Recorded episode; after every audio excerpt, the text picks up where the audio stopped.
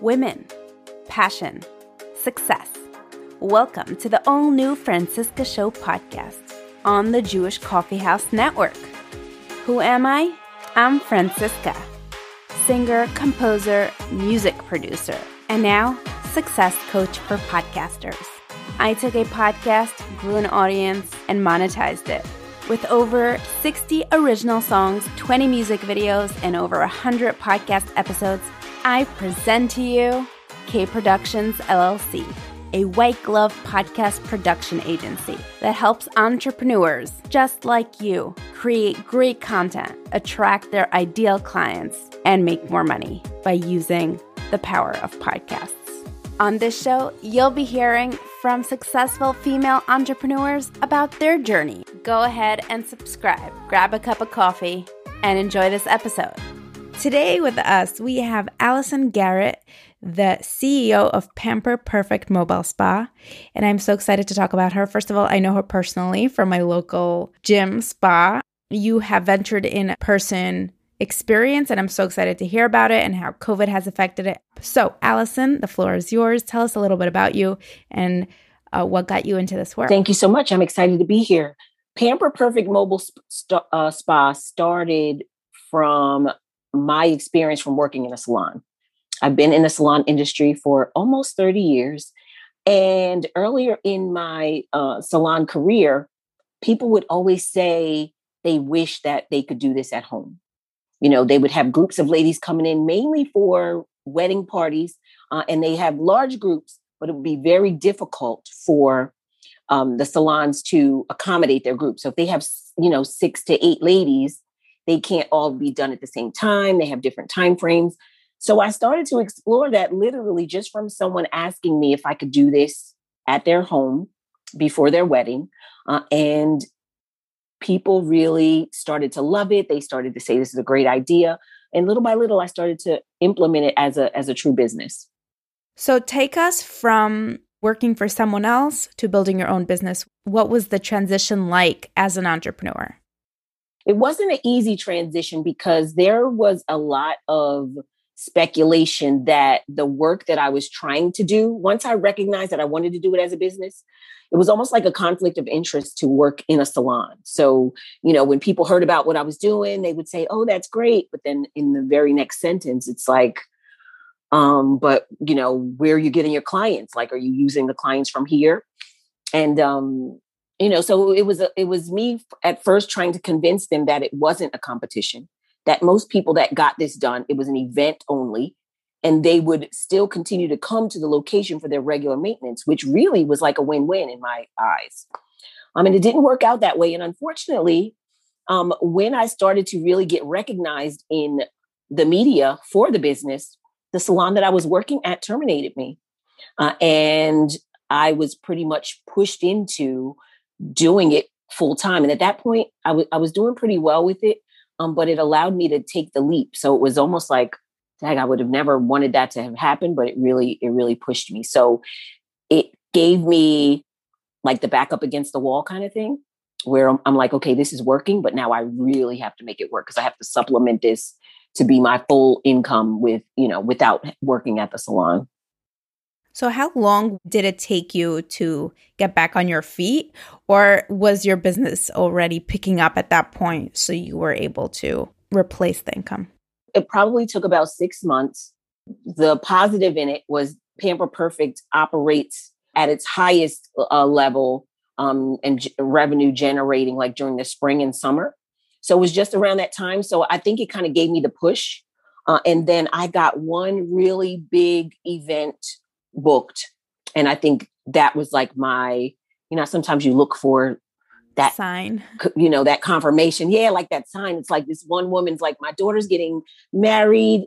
I want to do every all this for her friend, her and her friend. So it was like no, you know, she wanted to just kind of include everything. So that was when I really created the concept to include more people. She had about 15 girls. They wanted manicures, pedicures, massages, facials. They wanted robes. so at that point, I had to recruit other people. And I think that that was where it really took off. Congratulations, by the way. This is super major. Thank you. Your staff were like contractors? So when you'd get a gig, you would hire them, or were they employees? Yes. So they were gig workers, so contractors. So just from being in the industry for quite some time, I knew a lot of, um, you know, spa professionals. So it was, it's almost like you you connect with them. Hey, these are the uh, gigs coming up. You know, we schedule people to work them, and eventually I ended up with pretty much the same team um, on a consistent basis. But yes, I, it's more of an independent contractor work. Right. So that begs the question: How was working with a new team or a different team every time? Were there any issues that came up? Very rarely. I feel like I've always believed that you get more, you know, when you're on your way as opposed to waiting till all conditions were favorable. So I felt like some of the things that I learned were things that I would have never learned unless it happened to me. So like if someone gets sick at the last minute or, you know, things like that. But most of the people that I was connected to, um, I already trusted them and they had uh, credibility with you know just showing up on time and doing you know doing what they needed to do so it wasn't really like a full new team um, but m- all of the people that i knew but they just kind of gelled differently with different people and then based on availability some people just were had greater availability to be able to take everything and occasionally i would have to plug in a new person here and there got it so where did you find your clients after the sal- the salon take your whole stream away yeah so it was it's word of mouth was huge. Um, I did have a website, and I started doing. I think during that time, social media wasn't even as big as it was. So I think at that time I started doing Google ads, uh, and right now that is where like ninety five percent of our business comes from Google. People doing a Google search. So I really got ahead of the game where we're ranked very highly. We typically pop up as the only mobile spa, no matter where someone um, Googles it from. So, it, and the name of the business actually helped as well. So when people are looking for mobile spa, um, instead of you know like Allison's, you know, on-site spa or something like that, it's like Pamper Perfect Mobile Spa.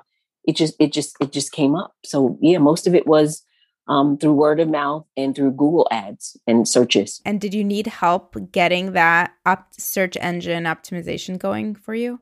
Now I was going to networking events. This is when like networking in person was a big deal. So I would go and do my pitch and um, you know meet people there. I also did a lot of bridal shows. So in that um, in those communities, I would meet other people that had things to offer that could help me grow. Like I knew nothing about search engine optimization. I didn't, you know, I mean, my biggest question at the point was what colors do I use? You know, and I would get that from professionals, they would say, well, if it's like a relaxing party, then that's where the blues and the greens come in. But I was like, no, our parties are like fun and sophisticated. So that's how I came up with the red. So I gathered more along my along my way while I was working the business then I probably I think that's why it takes people so long is because you try to get everything right away but I learned so much more in the process and it just made it that much more better. I love it because that's sort of how I roll. I'll start something off of inspiration and then I perfect it, I make it better and and that's just how I roll. So I definitely connect with that. So the big question is how has COVID affected your business? Ooh, well, I think um, that was it was really tough because we were mobile and we worked with groups, and a, since most of our business was wedding, um, no one was gathering. So in 2020, I think when the last I, I checked, when I was going through everything, I probably made like $600 in the whole year of 2020. So it totally shut the business down because of all the regulations, because of the fear, and because of, you know, the idea of to really know what we were doing to help keep, keep people safe. So it affected my business in a way where a lot of people wanted individual services. Um, but my business wasn't really modeled to take on a one on one. It's not usually worth it for a professional to agree to go to a gig just for one, you know, one manicure, one pedicure. So while we continued to get requests for individuals, uh, we really just started picking back up um, maybe within the last 60 days. Okay, so what would it cost to have a mobile spa at your shout like bridal event? Yeah, so we have different packages. It's a per person rate, so it's anywhere from sixty dollars per person and as much as two hundred and fifteen dollars a person.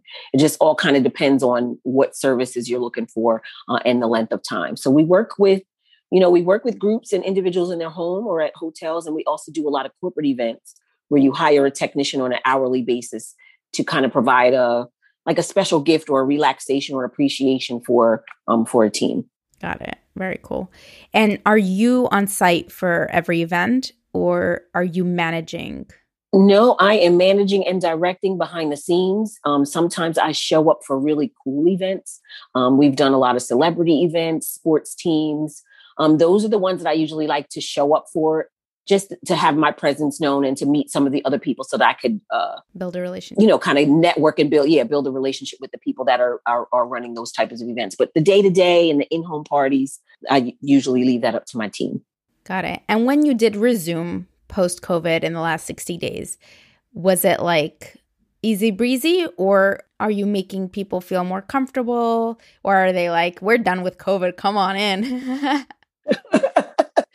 Probably a combination of both. I mean, we always let them know what we do um, because we do have to stick to our state guidelines. So there's certain things that maybe they would be like, we don't care, but to. you know, um, you know, we we have certain things that we have to do or we have to put in place while they're obtaining their service. Um, we've done a lot more outdoor events, which makes it nice.